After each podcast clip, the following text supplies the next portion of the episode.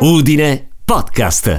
Ambiziosa ed appassionata, dimostra una forte determinazione nel perseguire i propri obiettivi. La sua intraprendenza, energia e dinamicità l'hanno aiutata a realizzarsi senza dover dipendere da nessuno. Magnetica, è incline a prendere dei rischi affrontando la vita senza esitazione. Sul palcoscenico della propria vita mette in scena quotidianamente la sua creatività audace e teatrale. Stai ascoltando Udinesi Dentro. Lara Pontoni, prima di diventare una modista, quanti capitoli ha avuto la sua vita? Innumerevoli.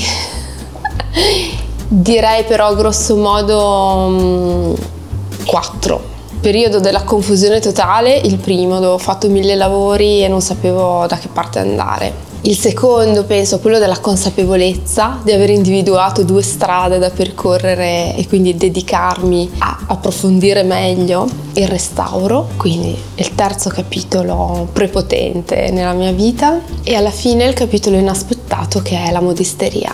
Mamma e nonna le hanno fornito gli strumenti, ma da giovane lei aveva altri piani. Il lavoro manuale mi è sempre piaciuto tantissimo, proprio super appassionata, però io volevo viaggiare e quindi volevo imparare le lingue, studiare le lingue e poter avere la possibilità di vivere nelle città. Nel 2017 prende una decisione difficile. In realtà non ho preso una decisione, ma era l'unica strada possibile. Quindi ho perseguito la mia strada della, del restauro, dedicandomi alle docenze, all'insegnamento e, e quindi allo studio, all'approfondimento uh, di una parte di quel lavoro, che sono le tecniche artistiche antiche. Dall'altra ho deciso di provarci veramente con questa nuova attività. Come è nato l'amore per lo stile retro e le atmosfere francesi? Penso che siano stati i romanzi letti da ragazza alle superiori, quindi tutti i decadentisti o uh, Flaubert o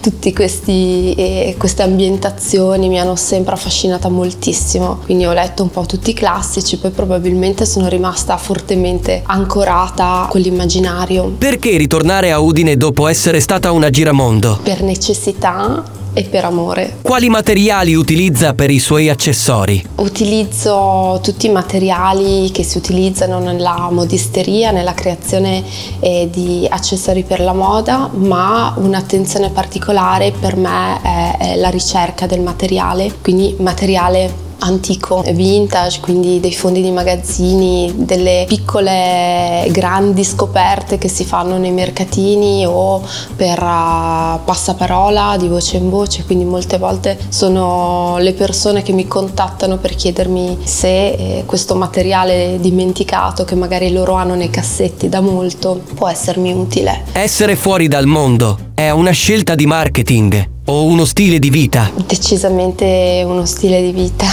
C'è evoluzione nel suo stile retro? C'è evoluzione nello stile. La parte retro è relativa, nel senso che come in tutte le materie quando si approfondiscono molto i temi e si va sempre più nel dettaglio si percepiscono in un modo diverso tutti gli aspetti, quindi adesso sono sempre interessata da questo stile decadente, affascinante, però mi accorgo che eh, le cose che mi piacevano e che mi colpivano qualche anno fa, cinque anni fa, ora sono diverse.